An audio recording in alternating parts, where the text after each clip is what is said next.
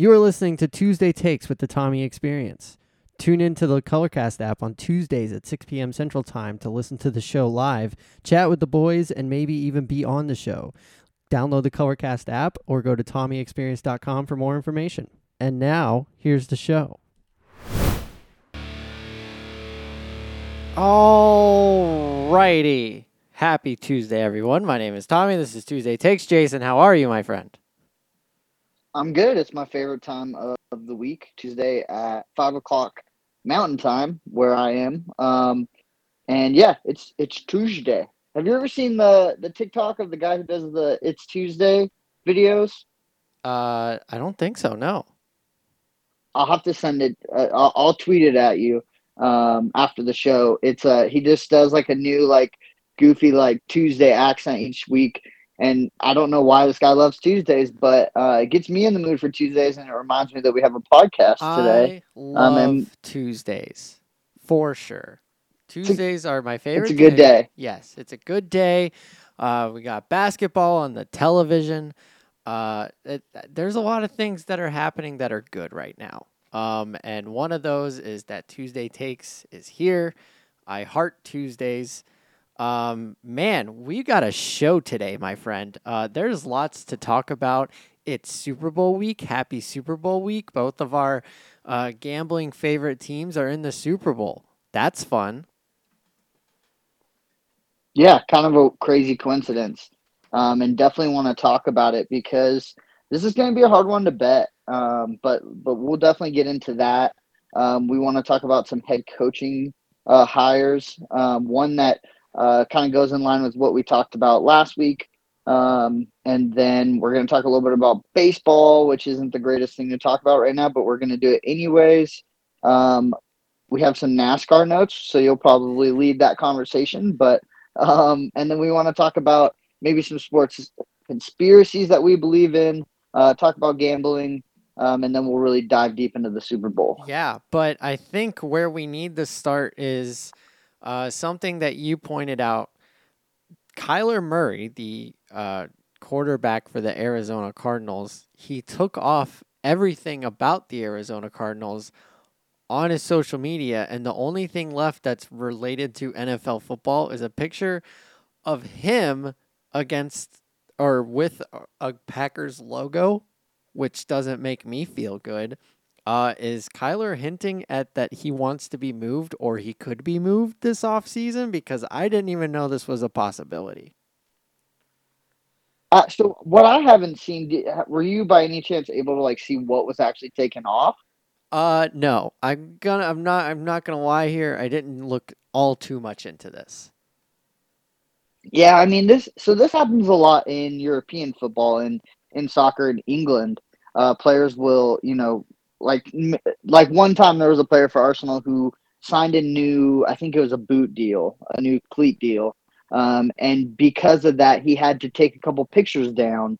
But he didn't have like Arsenal player in his bio. He didn't like follow Arsenal um, and and all that. So like people freaked out and were like, he scrubbed his Instagram of Arsenal. And the truth was, he never had much to begin with. And it was like a sponsorship that changed. So he had to change it. Mm, And it like wasn't a big deal. And he played another like two years at Arsenal. yeah. So like that's why I'm kind of weary of these like these stories of like people scrub Instagram. Um, but I don't I haven't like really been able to see and I haven't looked too much into it, but um, I'd like to see like what he's deleted. Um, it looks like he still has like uh, you know, a picture of him in, you know, in his Pro Bowl uniform up. Um, and I, I don't know if he had a lot of Arizona Cardinal stuff Yeah. before. I, I think it'd be a weird time to move uh, for him. I didn't like, ex- I wouldn't have expected him to move. Yeah. Um, obviously, we also have uh, Russell Wilson uh, recently talking about wanting to, um, you know, or being uh, possibly open to the idea of playing in Washington. Yeah. Um, which, if you're open to We need to talk about Washington because they have a name for their franchise now. Uh, and we need to discuss that because that's way more important than any of this. Yep. Logos, jerseys, names, that is that is up your alley. The name, uh, the Commanders, correct? That I'm I'm right there. It is the Commanders. Yeah, it's Okay. the commies, Yes, the commanders. the commies, uh, the commanders. So they replaced uh, the the terrible name that they had with the people that killed the terrible name that they had. So we're doing we're doing well. We're we've got things under control here. Um, don't mind the logo. Uh, like uh, it's whatever. My problem is the jersey, the black jersey that they have, and the helmet that goes with it. It's just the W is in the front of the helmet. It just looks weird. Have you seen it yet? I haven't seen the the logo or, or the the colors yet. Um, I know obviously they'll be red and yellow, so I know people have been calling them the the commies. Um, and they just happen to you know uh, share a or the colors of um, you know the the old uh, hammer and sickle. Um, so it, like you know kind of a funny yeah. uh, thing that people are calling them, but I haven't I haven't seen too much, and I'm not like we kind of talked about it beforehand, and Commanders wasn't really high on the list of even what we thought it would be. No. So I think it's just kind of like underwhelming. Um, I do want to point out that the last time that there was a new football NFL team with a new name in the NFL was 1997. So I was three, or I'm sorry, 1999. So I was five. So I I think any name to me would sound weird. Yeah. Um, I think any like, and anyone our age, and even that was the Houston Texans, which is like the biggest cop out because of course Houston, Texas, Houston Texans sounds like you know that rolls off the tongue already, and there's Right. not questions about it. So like that was like a slam dunk name. Before that, like the Tennessee Titans was a couple years even before that. Um, so I think like new NFL names is just so weird to us. Yeah. that anything that they It was always kind of going to be weird. yeah. I hear And you. and if you notice, like uh, you and I both, and a lot of people said like it should have been one of the things that had red in it. And maybe that's just because like that's easier for us to digest. Is like yeah, Red Hawks sounds, you know, reasonable Right. because it sounds like Redskins maybe to us. So like, I like I think it was always going to be weird. I think they went with one of the worst choices. Um, I'm glad that it still ends like it's Commanders and not like one of the ones that didn't end plurally. With it, yeah, Um, I hear that. because we talked about that. My And that was biggest my important to both biggest beef us. is the black jersey. I don't like that, and there's some weird stuff happening in the numbers of the other two, but they kept the same colors, uh, which I think everybody wanted. The helmets are a W. They have a different. It's a different looking W than what was in the Washington football team one. Uh, they do have a patch. It's like an uh, like an emblem. Uh, shows that they were uh, founded in 1932. But then they have their championships that they've won in their one of the logos is all of the championships that they won. But you know how uh so for example the 1985 Chicago Bears they won their Super Bowl in 1986 but it's the 85 team, right? These guys they did Yeah. they put the year that they won the championship. They didn't put the year like the team is. So it's off. And that's what's going out. So all around this I mean the Washington football team like as a franchise is a mess regardless of what is happening with the name or whatever. Uh, but they did their best in trying to screw this up. They got yeah. Yeah. I mean that they're they're gonna do that. That's what that's what Washington football team does. Yes, yeah. So sorry to sidetrack there, but yes, Russell Wilson said that he would like to go and be in Washington. And you know, Washington, like we we crap on them as a franchise. They got a pretty good defense. And if you if Russell Wilson is allowed to be Russell Wilson in an offense, and maybe he just needs a change of scenery, uh, maybe we get another good Russell Wilson at some point. Washington would be a cool landing spot. And I've also heard a rumor that just trading Aaron Rodgers and Russell Wilson straight up so they both get new starts in different franchises. Uh, I've heard that as well. Um, that would be a little frightening on my part. Um, but this it it's a weird off season where you have Aaron Rodgers and you have Russell Wilson and now you add in Kyler Murray. Uh, there's been rumors of Derek Carr and Kirk Cousins, like where like all these quarterbacks, like starting quarterbacks, potentially going to different places to play football. Uh, it's a different offseason than it's ever really been. Yeah. So let's uh let's look at it from a player's angle and like from a player's perspective. Let's try to put out. I know you hate Aaron Rodgers. I know you would never say any court, good quarterback should go to Green Bay, but from from each each of these quarterbacks' perspectives, where would a, a good landing spot be? Where's the best place for Kyler Murray? Because Yeah. we were talking about it today, uh, me and a couple buddies, and uh, one of them made the point: why leave Arizona at all? I mean, he's you know they they seem to cater to him. They gave him great. Uh, you know, passing threats, um, but why would you leave it all? Um, my response was, I mean, it seems like if, if this scrub is to be believed, he is leaving. Um, and my first response is like, I would love to see Kyler Murray in Denver. I think the Broncos would just be complete. You know, they have those those two, three tight end sets where he could just kind of scramble around and find an out route. Um, and then, you know, being able to hand it off, I think, um, you know, this kid they have, Javonte Williams now, is, is a very talented running back that if he gets, you know, 17 weeks, I think he'll do a lot of damage and then you you you know Courtland Sutton and Jerry Jeudy are a good receiving core, um, and then you know on top of that a great defense. That's like you know they're there. They go from a non-playoff team to like a Super Bowl contender in my book, if it's like MVP Kyler. Um, Yeah. where where do you think Kyler goes? Like where do you think he, he makes the most sense for Well, it, wasn't even on my radar that he was going to go anywhere, so it's hard for me to say. Uh, but I I would have to think about it. But yeah, like you said, going to somewhere like Denver would be awesome. Although that was one of the spots where I really needed Aaron Rodgers to go, so he would be out of my life completely. Uh, but having him in Denver, I can see where that would be excellent for Denver. But what is Arizona? The other way around this is what the hell is Arizona thinking? Like, what would they do at the quarterback position if if Kyler Murray left? Yeah, I mean, maybe they're starting a rebuild and maybe they want to cash in on Kyler. You know, there were some troubling things last year. There were some big moments where um, he made some not smart decisions, which is, you know, huge part of being a quarterback is decision making. And um, maybe they just saw something that that made them decide all of a sudden this guy who came into the year as you know one of the MVP favorites and um, and a lot of people, including myself, were very high on you know, maybe they saw something that now they don't think that a year later.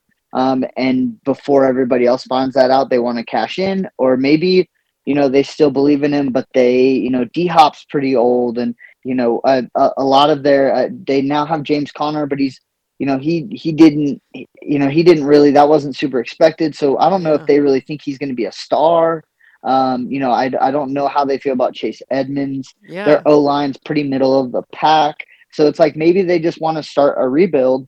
Uh, maybe they think that they missed their window and they want to start a rebuild. And the best way to do that is to cash in and let someone play quarterback for a couple years, yeah. um, and then maybe draft one in in the coming years. So I, I don't know. Maybe they're maybe they're low on him. Maybe they're high on him, and they want to, you know, uh, use him to fuel their rebuild.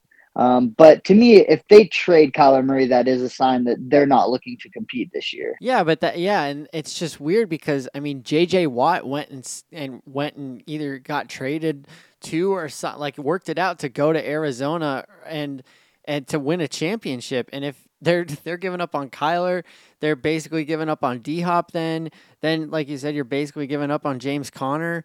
Then you're giving up on that defense. Like JJ's got to be like, what the heck? Like I came here to win a championship. We're not. And I'll say this too about the Cardinals didn't they just do this? Like they they drafted Josh Rosen number one overall or wh- whatever pick he was. He was like a top pick, and then the very next year just dumped him off to to wherever he went to get Kyler Murray. Like they're going through quarterbacks and good quarterbacks at that often and and they're just not figuring it out so i don't i just don't understand what their motive is but like you said maybe they know something about kyler that we don't I don't know, but they they have yet to figure it out. And who am I say? Who am I to say something about figuring out the quarterback position? But but still, like this is alarming that you have an MVP caliber quarterback, and he takes off his social media stuff. And now everybody's speculating that he's going to be moved this offseason, which is going to be one of the craziest off seasons uh, that we've had, even though last year was a crazy one. So who knows? Another note on Aaron Rodgers is he's building a house in Nashville, so now he's being linked to the Titans as well. So we have him linked to the Titans, and we have him linked to Denver, and we have him linked to staying in Green Bay. So who knows what he's gonna do? Russell Wilson now wants to move. Uh, I I think all of this is going to pick up probably in March when like free agency opens, but I guess they're maybe they're waiting for the Super Bowl to be over. So who knows? But that I mean the the quarterback carousel is kind of beginning here. Yeah. So before we move on from the quarterback uh, carousel, let's look at it from the other perspective now. Which teams do you think need to go get it? So I mentioned the Broncos being a good Yeah. fit. So that would be you know a team I would say needs to go get a quarterback. Um, I think Anna's probably thinking about her team if she's she's not listening today, but she when she does listen to this, I know she's gonna be yelling out loud that the Steelers probably need to go after a guy. So which teams do you think like have to go after like an Aaron Rodgers, Kyler Murray, Russell Wilson type player, or at least you know Yeah. you know give it a fair effort to try Yeah. to land a guy like that? You were dead on with with Denver. I think that's the number one team that I think of. But you know who is a team that's going to have to think about the quarterback position regardless is the Green Bay Packers. Like if they if they don't have Aaron Rodgers, you got to figure something out quick and that might be a rebuild situation up there in Green Bay, but they're going to have to figure it out and they could kind of band-aid the band-aid the the the time frame of getting a rebuild together and putting a team together with a Russell Wilson that can move around in the pocket a lot better than Aaron Rodgers could, even though Aaron Rodgers is good at, at running and getting first downs. And they could benefit from a Kyler Murray running around like he does and, and having the, the arm that he does. So I think, yes, Denver and Pittsburgh, probably the top two, but Green Bay's got to figure it out. Oakland's got to figure out if they're going to keep Derek Carr or not, or if they're going to go after somebody here. Uh, Tennessee's got And what are they going to do in Tampa Bay? Yeah, Tampa. What are they going to do now that Tom Brady's gone? Tennessee, they have to decide if they want to commit to Ryan Tannehill or if they want to get another arm in there. The, all of these places are. There's so many places that have a quarterback that could move, and so many places that need a quarterback. So that they're gonna find each other and something's gonna happen. I just don't know what shoe is. And I think once one shoe drops, we're gonna see a lot like really quickly right after that. Yeah. Um, and I do think also, like, depending on what quarterback they could get, depending on if Aaron Rodgers will stay in, in Green Bay and play more seasons and not retire, um, or if it's something like a Russell Wilson, like maybe even like a sign and trade or or maybe Kyler Murray a sign and trade where Aaron Rodgers can go play in Arizona or something like Yeah. that, and they they bring back Kyler Murray. Um, I think if they're able to do that, then you also that affects Davante Adams because if they are starting to rebuild, which is a possibility there, um, you know, Aaron Jones is aging. Yeah. Um, Davante's aging. Obviously, if Aaron Rodgers is out, and Davante's going to command a lot of money. Um, so you know, if, if they don't have a quarterback, if they, they have Jordan Love throwing, I doubt they're going to pay Davante his money. They, I think they do embrace a rebuild. If they're able to land a guy like Russell Wilson, then I think they pay Davante the money uh, to stay and be his number one. Yeah. Um, so that's definitely going to influence it. While I was looking that up, because I wanted to confirm that Davante was a free agent, the number one um, article online uh, is uh, Bears are eyeing a run at Davante Adams next month. Yeah, they they've Your had thoughts? they've had uh, um, obviously the guy who's now going to be the offensive coordinator for the Chicago Bears, uh, whose name is definitely escaping my brain. Uh, he was the quarterbacks coach in Green Bay before he took the offensive coordinator job here in Chicago. And apparently, he and Davante Adams have shared exchanges and talks and texts uh, since that move has been made. You know, the Bears need a the Bears need a wide receiver and a weapon desperately for Justin Fields. Davante Adams is really good at running and catching footballs. Uh, I wouldn't be mad at it, obviously, but it, you know everything. I'm trying to put a back burner to everything because the Bears just hired a first-time general manager, hired a first-time head coach. They put they just put together their staff. The Bears have little to no draft picks to work with in the draft every like just need to chill for a little bit. You know, I just need to I just need to chill and not get my hopes up for anything. But this Davante Adams news is is uh, a little alarming because if he came to Chicago, he would have a vengeance against what's happening in Green Bay, and that would help me more than anything. So I have no idea, and I Yeah. have no answer for you, my guy. It would be an incredible signing, I think. Anytime you can to rival, um, you know, I, I talk about I, I liken a lot of stuff to, to English football, but in there was a really famous Arsenal signing they signed from Spurs, uh, a center back uh, named Sol Campbell. Um, and and they like there was no rumors about it. This is 2001. They just held a press conference. A lot of the press didn't even show up because they said, you know, if it was a big player, we would already know about this. Um, and Sol Campbell walked out, uh, and everybody's uh, jaw in the room dropped. And I think it'd be that kind of a signing. It would be a, a Johnny Damon going across from Boston to New York, kind of a signing Mm. um, where you nab your best player. I mean, if Aaron Rodgers isn't a Packer next year, then theoretically Davante is their best player, and and, and to poach that away, um, you know, not only from your rival, but then to have him play, and like you said, you know, probably play with a chip on his shoulder, yeah, um, really, and and have a, a young quarterback he could grow with, like Josh Fields.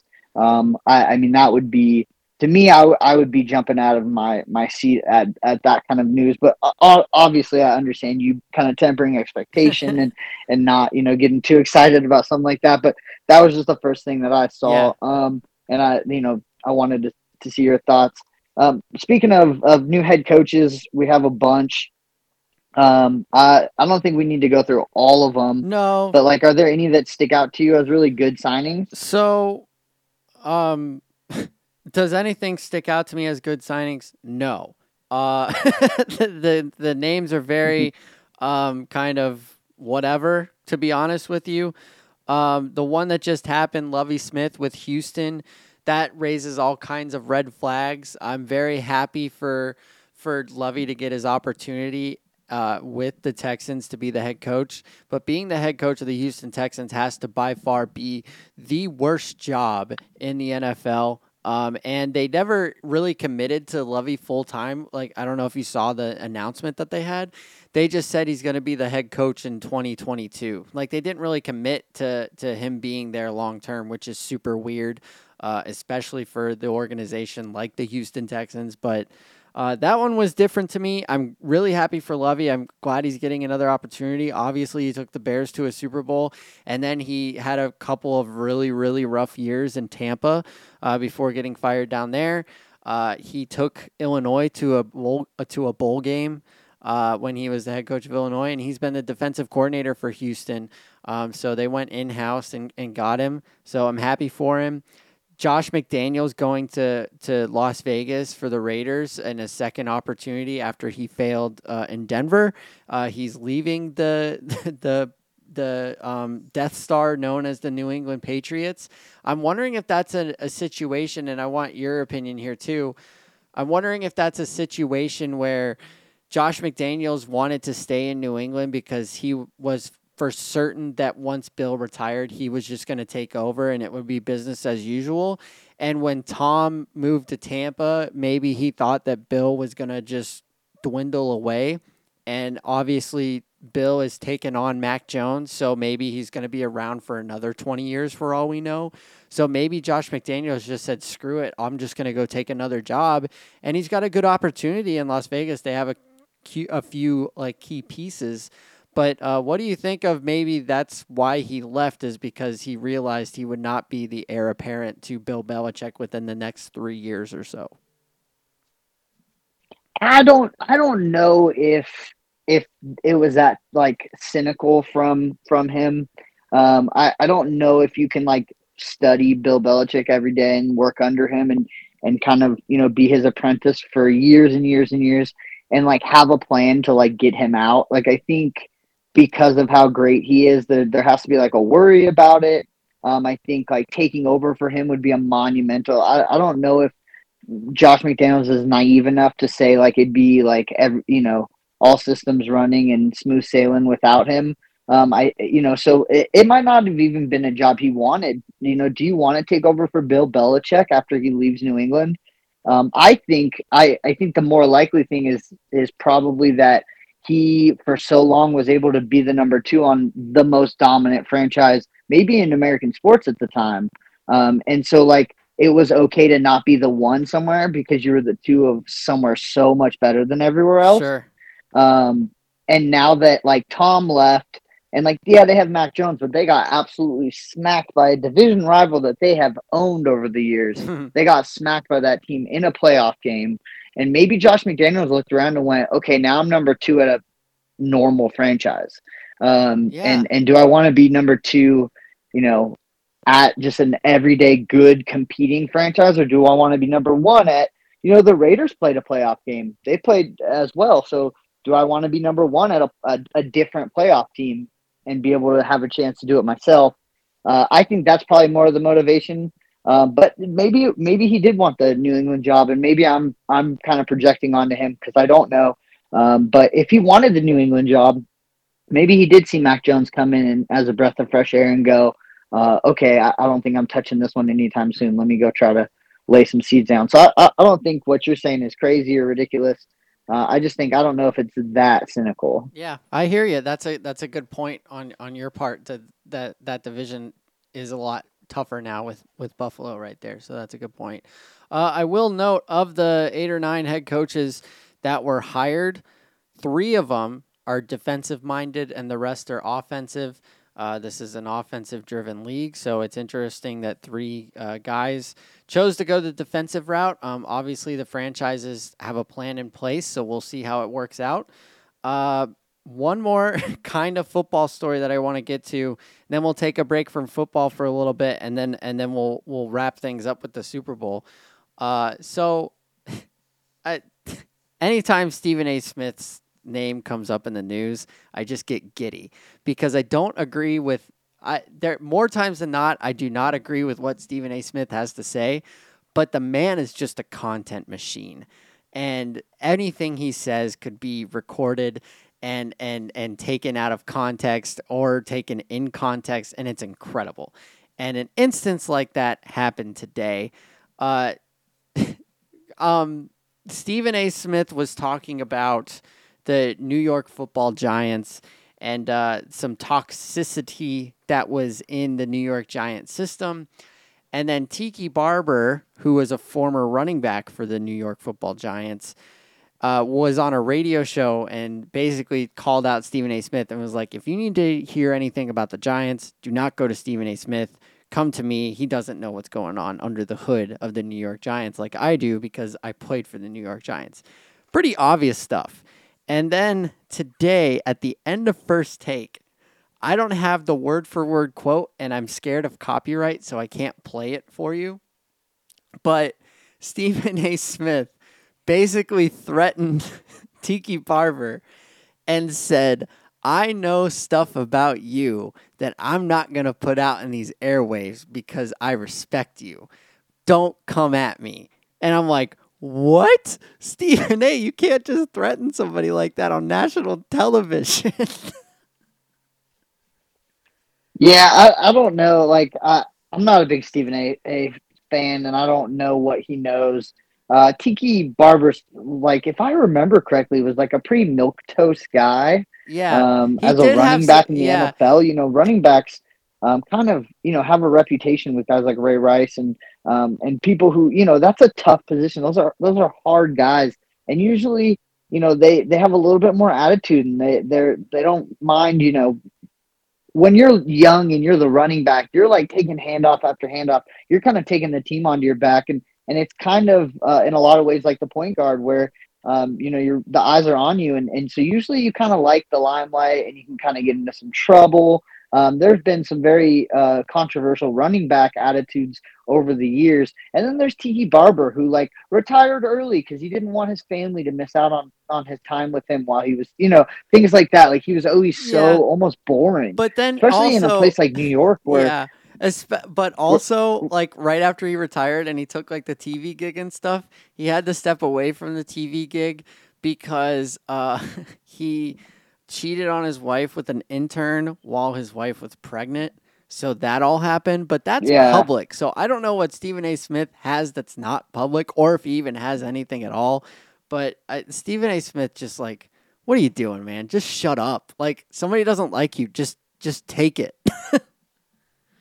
Yeah, I think to him being like, I think his, it would have just looked better if he just didn't respond. Like, I just like one football player being like, "Hey, that guy doesn't know what he's talking about." Like, Stephen A. says that he doesn't know what people are talking about, or that other people don't know what they're talking about all the time. So he should just be like, "Yeah, okay, I'm fine with it." So I don't know. He's, uh, I don't like when sports casters become the story. yeah. Um, my favorite sportcasters are the ones that are able to kind of just put the like the the bow on the wrapper of like what just happened. Like you you know famous home run calls or last out calls. Um, you know I'm, I'm sure you could recite the uh, the Cubs winning in um, you know the last out and and how what what the broadcast happened like. Um, you know me and my dad still kind of like will say to each other like the the the beginning of the Angels broadcast when you know the last out in 2002 uh, when the, they flew out to Kenny Lofton flew out to uh, to center field to Darren Erstad. And, and I still know that. And like that broadcast I loved Rex Hudler because like it added to the sport. And I think like Stephen A doesn't add to the sport. He like makes the broadcasting about him. Uh, and that's Yeah. why I'm not a huge fan. And, and this has happened it's happening here too. Yeah. um, no, you're so I, absolutely right. I, I yeah, you're absolutely right for sure. but Also, great, uh, great name drop with Dennis Erstad because, yes, love me some early 2000s Darren Erstad- baseball. Oh yeah, I could I could still name when I was like pro- probably 2005, 2006. I could tell you every starting lineup of every MLB team. Oh yeah, uh, sure. I just always loved knowing it, and I could still tell you that 02 team from one to nine, um, with you know our, our whole lineup, our whole rotation. Yeah. Um, But yeah, I mean, we'll get more into that kind of stuff, you know, when baseball comes around, and that's I think why we why I miss it so much. But I I am a nerd about sports, but there's no sport I get nerdier than um, than baseball. Yeah, I hear you. Uh, in the when I lived in in Atlanta, I would say in the 2003 2004 around that time frame, I knew how to uh, replicate each of the Braves starting lineup batting stance in the order of the batting order. So, uh, yeah, definite nerd Yeah. about baseball. However, There was a there was a tw- there was a tweet about that, and that I believe you responded to right that you gave an answer. Who was the best Yeah, one to who- recreate? yeah. Who did you Who did you say? I said Gary Sheffield. I mean, just swinging the bat on Gary your Sheffield shoulders like that. Like, I mean, yes, steroids, whatever. Yeah, But I mean, batting stance, un undeniably Gary Sheffield. You know, just waving the bat as fast Yeah. as he could, and then his bat speed was so fast. And when he hit a ball, he hit a ball. Like it was either gonna Yeah. go through your glove or it was gonna hit somebody in the face in the bleachers. Like I mean, he crushed Yeah. baseballs. Um, he had Which- one of the the best swings for sure. yeah. So did Barry. Barry, of course, Barry Bonds had one of the iconic. He had a little bit of a slower, and he kind of threw his back shoulder Yep. into it as well. Yep. Slamming and Sammy and- and- Sosa. and- yep. Sosa had a great swing. Ken Griffey Jr. maybe a lot of people would argue had the purest swing of all time. Um, the way it dipped and the just the the launch angle that it took before launch angle was the thing or anybody Yeah. talked about it. Just the the the the pure motion of it. In fact, I mean it was you know the the illustration of the swing was used in video games and, and everything. Yeah. Um, but my favorite to reenact um, was the the Big Daddy Vladdy uh, Vladimir Guerrero Senior. You have to say now. Yes. he had uh he had the the closed both feet. So you know some Uh huh. some hitters would would close their front foot. He closed both feet. So his back foot he actually pointed his toe in as well. So it was almost like um you know like uh, he pointed his toes towards his other feet. And then he had just like he held his wrists up above his shoulder um, and and he would let the bat drop just a little bit every once in a while, and it was always right before the ball came. And if you know, if you remember Vladdy from the from the early 2000s, he would swing at anything. He would hit. Yeah. They tried to intentionally walk him, and he would single to right field. Yeah. I mean, he hit balls literally off the ground too. And another thing that I like about Vladdy, bare hands. That's incredible. Like anybody Yep. who's out there with bare hands. just like hands. Moises Alou. Yep, love it. Uh, my top three batting stances of all time while we're talking about it. Number one will always be Larry Wayne Chipper Jones. Both sides of the plate, smooth and looked exactly the same. And that's something that's not easy to do. Number two, Ken Griffey Jr., like you said, just iconic, smooth, uh, was launch angle before launch angle existed. And number three, I've had the, uh, I've been lucky enough, I think, to see it live. Yes, I saw him live in Atlanta and I saw him hit a home run, and that was uh, Mike Trout. Mike Trout, his swing he keeps the bat as relatively still as possible, kind of a little bit of wiggle, but his bat speed is incredible and it's smooth. And when he is doing his follow through, I don't know if you've noticed this, but you're an Angels fan, so you probably can. Uh, his follow through, two hands. Both hands do not leave the bat Yeah. if it's a good swing. And he, I mean, just as pure as it gets.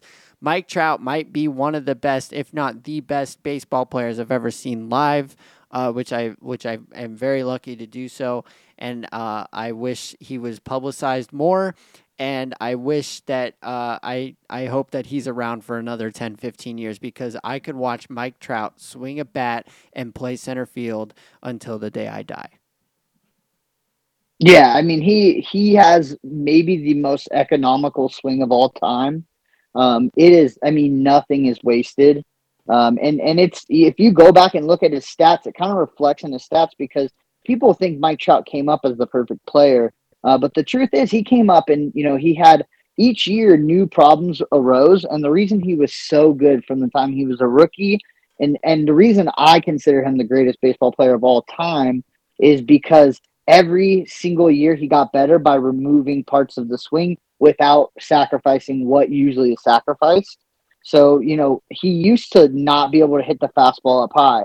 Then he shortened his swing up, and now he can get to the fastball up high without giving up his power, which he naturally hits low on Yeah. with on low balls. Yeah, So, And- and, then he, you know, and then and then his the next year in his going into his third year in the league, people said the biggest thing was that he swung at strikes out of the zone, and then he cut it, and and in his third and fourth year, he became elite at swinging at only strikes. So it's like he was he cuts things off of his swing. Yeah, and he's so he doesn't waste a step. He doesn't waste a motion.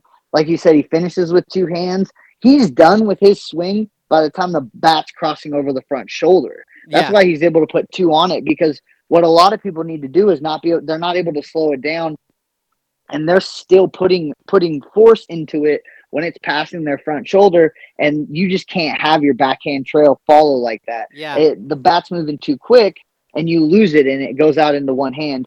But if you try to keep it in both hands, then you're losing power on your swing, you're losing speed on your swing.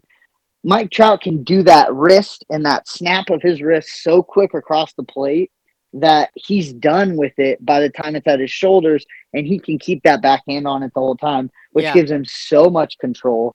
And that's why he hits 40 home runs but still hits 320. Yeah, and I like what you said about uh, simplifying the swing too, because another player who does that, and I, I'm trying not to be biased, and I'm sorry, but Kris Bryant, look at it from when he came up in 2015 to what it was last season. He simplified his swing a lot, but I will say with with uh, Kris Bryant, it's more uh, launch angled focused with his adjustments, but he's simplifying his swing also, like Mike Trout is. But Mike Trout doesn't strike me as the type for uh, launch angle situations. He's out there to hit a ball and and do his best for his team, which I love.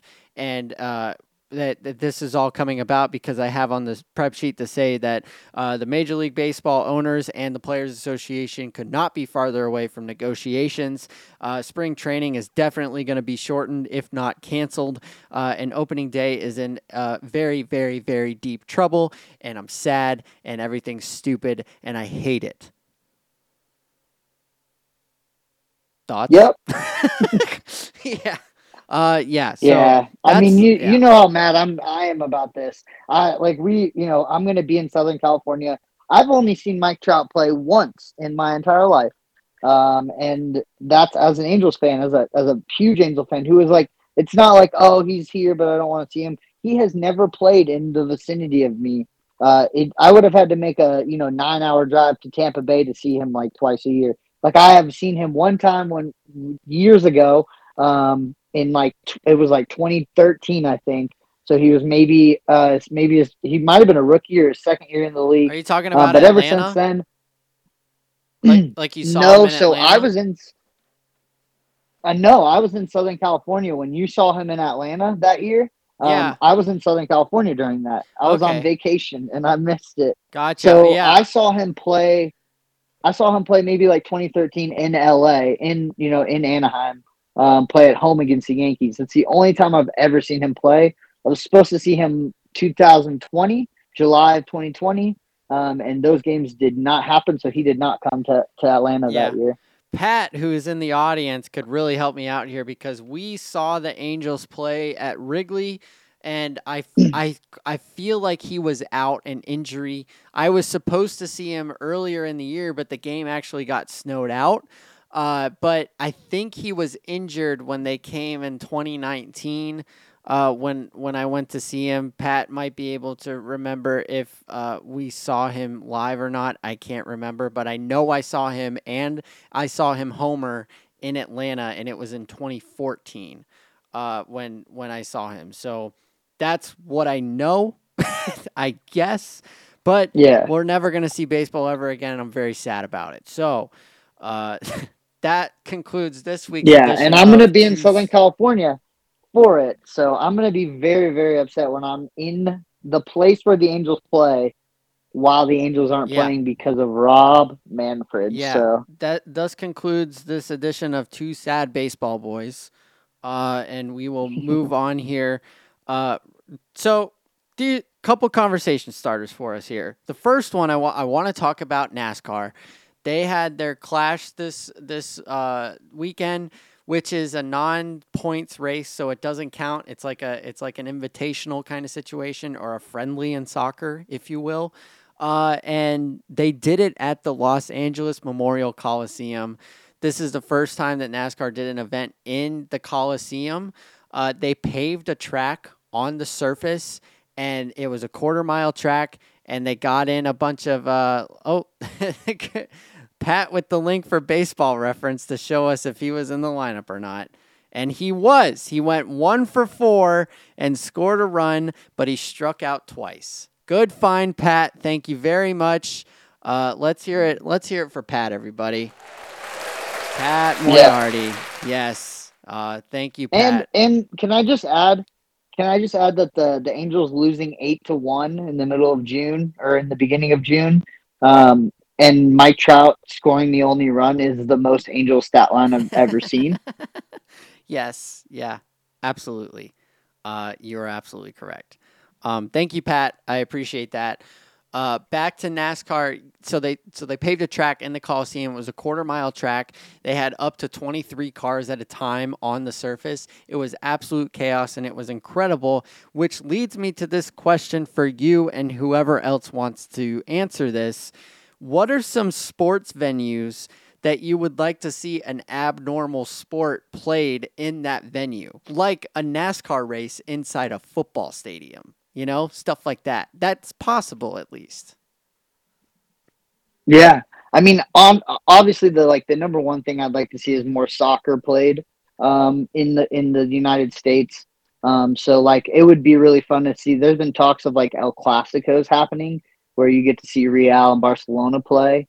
Um, so I just I think you know maybe at the Mercedes Benz Dome um, in uh, you know in Atlanta there that's really well known for these atmospheres that that Atlanta United uh, supporters create at those soccer games it'd be really cool. I, I know that doesn't it's not really the example like the example you gave because it's still soccer's already played there, um, but European soccer played um, in in these big stadiums that we have in the country would be really cool. Yeah. Um, seeing that atmosphere carried over into such a large venue. Um, I would also like to see college football maybe played um, in some like like we don't get enough neutral site college football um, where you know maybe maybe played in um, you know, more open environment might be cool somewhere off of a college campus where, um, you know, other college or, uh, you know, non college age people have more access. Um, but what, what is, do you have an example that, that you would like to see? Yeah. So I have some examples of things that have already happened, like the like the NASCAR race at the Coliseum. So obviously you have um, the hockey games, the outdoor classics or the winter classics taking place at football and baseball stadiums across the country, open air, outdoor hockey. Um, those are really cool. They've they've done them at Wrigley Field. They did it at Notre Dame Stadium. Uh, places like that has been really cool to see. Um, oh, and Lake Tahoe last year that was pretty cool. They they just set up a rink next to Lake Tahoe, uh, but they had to wait until nighttime because a the ice was melting and b the sun was blinding. So they didn't really think about it too much. but uh, stuff like that, I really I really like seeing sports played where they're not supposed to be played. Uh, the Yankee Stadium hosts a college bowl game, a football game, the Pinstripe Bowl every year at Yankee Stadium. Uh, this year at Wrigley Field, they uh, Purdue and Northwestern played a football game there, uh, and it's unique because both sidelines were on the same side of the field, so that was kind of fun. Um, just just quirky things like that.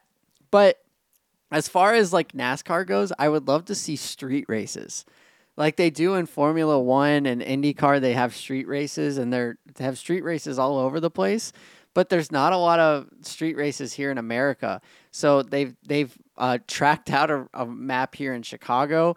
They did one in Nashville last year. I would love to see some street races, and maybe you can incorporate like a little loop inside a stadium or something like that through a tunnel. You know. Uh, so I, I don't know. My my mind is wandering. Uh, I would I would love some weird things to happen. Maybe one of your soccer games could be played at the infield of one of these huge NASCAR tracks like Daytona or Talladega. You could have like a, a sporting event inside that. Yeah, yeah, and that, of course we're there's the the baseball in the middle of the field the um, that we had last year. Um, yeah. You know, in the cornfield. Oh, um, yes. That was a great example. Oh, the Field of Dreams yeah. game. Yes, that was perfect. And they're gonna re- and they're gonna do it again this year. This year it's the Cubs and Reds playing it, but honestly, you can't replicate the first time they did it. The first time they did it, it was awesome. Yeah, the game was was amazing. I actually had a free bet. That's when I wasn't doing a lot of sports betting yet, and I had a free bet for like a hundred bucks. I was like, or I think it was 25 bucks and I put it on and I won like 200 bucks um, on, I think I had the over on home runs. Um, and, and they hit like, I think I needed that Tim Anderson walk off. Oh, um, and awesome. so I, like, I didn't have a team to, to cheer for. I hate the Yankees. I grew up hating the Yankees. I actually have Tim Anderson in a dynasty league I play in too. So kind of a Tim Anderson fan um, and then kind of hate the Yankees. So I would have been happy either way. But the fact that it hit the over, that was like my biggest win in betting to that day. Yeah. You know, it was like uh, I think I made like 175 bucks, and I was going wild. That's awesome. Um, so I like Tim. Anderson that was a really too. fun game. I mean, yeah, he he plays baseball the right way. He's exciting. He's like that next generation shortstop yeah. in my eyes. Yeah. Um, and so, something that MLB should really be embracing. Definitely. Um, so yeah, so hopefully there's some weird, quirky uh, sports things coming up in the future that we can talk about about that. Um, so just a thought, but you also had a fun thought too yeah. of a conversation starter. Yeah, like so there was a Twitter, uh, it was a tweet, and it was just about like what sports um, conspiracy do you believe happened? Um, and I sent it to you, and I said it'd be fun to just kind of spend the day looking through sports conspiracies and just kind of seeing which ones um, you know you think might have happened. Um, and obviously, there's some super famous ones.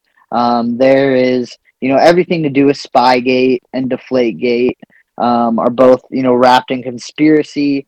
Um, there is the 1985 NBA draft where the Knicks took the uh, got to get Patrick Ewing. A lot of people thought that that might have been rigged. Um, you know, there's even so far as to think there's people who think that um, that the uh, intentional power or the power outage uh, in Baltimore that canceled a game in 1997.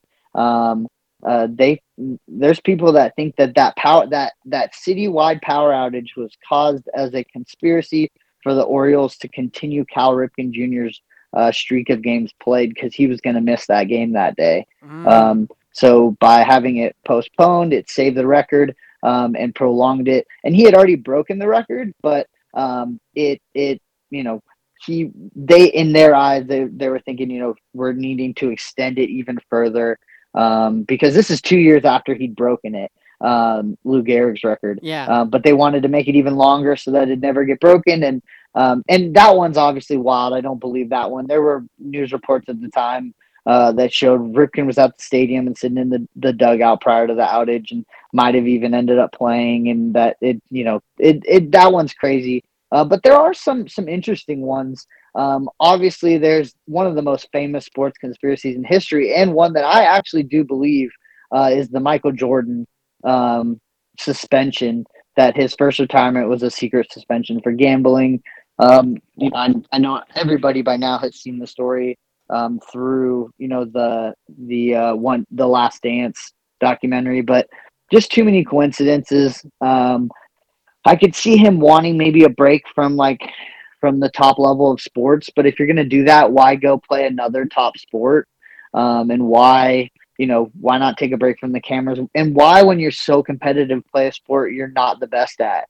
Um, I you know I, I think that you know his dad, as, as sad as it was, the story was, it didn't quite add up that he was just randomly killed. Um, and I, and so I, I think that like a lot of things pointed to Michael Jordan having a gambling, you know, affinity at the at, you know at at least. Um, and so and then he takes this year, he plays a little baseball, he's not great, um, and then he comes right back to basketball. Um, and so I, in my eyes, um, and and the way you know, seeing the way that um, David Stern, you know, seeing the way that David Stern uh, favored Michael, talks about Michael, yeah. treated Michael, talked to Michael, like it through that that documentary and through other things, and just growing up during that era. He, I mean, uh, that's the way he would have handled it. It would have been in you know conceding it in secret, and um, and Jordan also said like during a press conference like that he might come back to the NBA if David Stern let him back. So I, I actually believe this one. Uh, is there one that, first of all, I mean, do you, what do you think? You grew up, you were in Chicago in, in this time. What? Uh, I what did barely. what did people think? what do you think? Yeah, I, I definitely agree with you. Uh, that is one conspiracy theory that I absolutely believe one hundred percent. I think he was definitely suspended, and uh, they did, and David Stern really helped him out by not having him look bad for the suspension. Uh, I definitely think that absolutely happened and you can tell by just the relationship that David Stern and Michael Jordan had. Michael Jordan was basketball, and quite frankly, still is basketball. And and David Stern knew that, and and we knew that the gambling thing was a situation. So David Stern wanted to take care of it, but you can't. Like, if you were going to suspend Michael Jordan for a whole year, that would look bad on the NBA just as much as it would look bad on Michael Jordan. So I think you're absolutely right with they probably just said, why don't you retire, but then not retire a couple years from now? So I believe that one. I don't know if this is a conspiracy theory or not because there's footage of it happening. And uh, I actually have the uh, Tim Burns, or not Tim Burns, uh, the baseball documentary, the uh, PBS baseball documentary uh, coming on. And, and I'm going to see it, but Babe Ruth calling his shot is something that I would like to see. Like, I would like to see the footage of it, and I it would be great if you could like talk to people that were there and they could witness it. Talk to the pitcher if Babe Ruth actually said the things to him, like I'm gonna put this over the fence right there, stuff like that. That's one that I've always been curious about. I read books about it, like like um, there's a book called Babe and Me. Uh, it was a it was a book that I read in like second or third grade, and it was basically this kid. He went back in time and he was friends with Babe Ruth and and like he was with him when Babe called. There was a whole shot. series. Yeah, and me series. yeah, Jackie and me, Joe Babe and, and me, Shoeless Joe. Yeah, Yeah, I read all of yeah. those. Yeah, and uh, so the Babe Ruth calling a shot thing is just something that I would definitely like to like to get to the bottom of, quite frankly. Yeah. And the the other one I believe in, which is like hard for me to believe in because I was growing up in in LA in, in you know 2002 I was I was 8 in LA so I was obviously a Lakers fan. Um, and the game 6 of the 2002 Western Conference Finals uh, when we were losing to the Kings uh, and we were down in the series um, and just like we got 27 free throws in the fourth quarter and there was there was really questionable calls Um, and I, I believe, um, unfortunately, that it was in order to get the Lakers to that three-peat. I think like they saw how much Chicago's three-peats did for the league um, and how much excitement and buzz was created around the NBA. And I think the whole NBA wanted the Lakers to win that game um, and win that series and win that year. Um, and so I, I do believe that one. Um, there's some more crazy ones too. People think that um, you know um, Muhammad Ali knocked out Sonny Liston with a rigged Phantom punch. Um, I, I, there's video of it. You Yeah. slow it down and it's clear. I mean, What about you can when, watch uh, his head snap. What about when Paul Pierce like pooped his pants in the in the playoff game for the Celtics? That's a conspiracy theory. Yeah, I mean, I, yeah, I, I like in my heart, I believe he pooped his pants because Definitely I've never liked Paul. Pierce. even at the time they were playing the Lakers, and even at the time he was.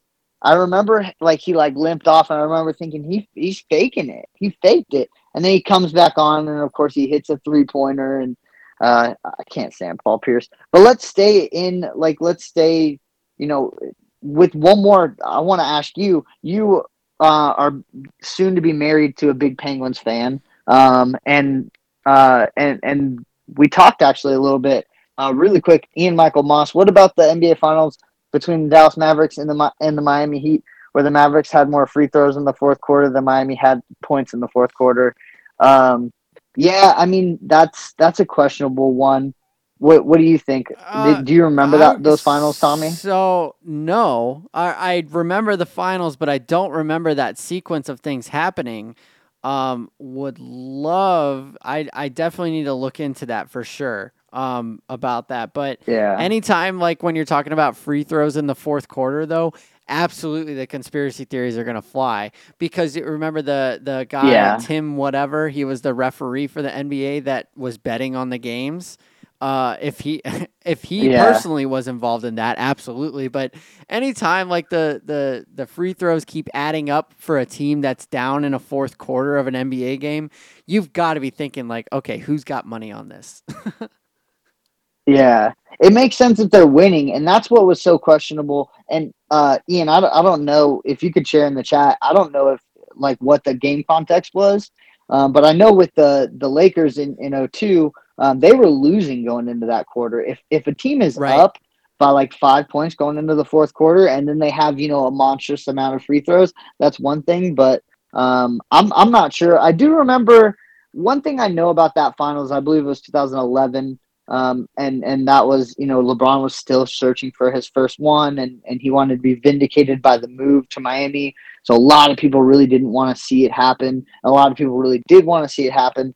But I remember that Dallas Mavericks team being very underrated um, in those playoffs because they beat Kobe, uh, who was who you know he was he that that late 08, 09, 2010, 2011 Kobe teams yeah. were so hard to beat, I wonder, the Mavericks so- wiped the floor. Let's see. The Mavericks and the Heat played in was it 06? That's when uh, Shaq and D Wade beat the Mavericks. But then they matched up a couple Yeah. times when LeBron went because the Mavericks won one of them and then LeBron won one of them. Remember? Yeah, Dallas was down in the fourth quarter and that was LeBron in Miami. Yeah, okay, yeah. So LeBron's first one is what he's talking about. Maybe. Okay, Uh, yeah, if LeBron James is involved, Gotcha. absolutely. Uh, they're gonna take him. They're gonna take care of their little baby LeBron for sure. Uh, I'm with you, Ian. I don't care. I don't care what the context What is. it- By God, Ian, I'm with you. Another another golden child um, that I was before we got to Ian's. Um, I was gonna bring up to you because um, Anna is such a big Penguins fan. Uh, there's rumors that the NFL draft or NHL draft uh, was rigged so that the Penguins would get Sidney Crosby so that he'd save their franchise, which we talked about a little Yeah. bit. I think last week or the week before about how he was seen as like the savior of the NHL. Yeah. Um, if you ask any, the uh, Pittsburgh Penguins, yeah, if you uh, if you ask any Philadelphia Flyer fan, they'll absolutely tell you that it was rigged.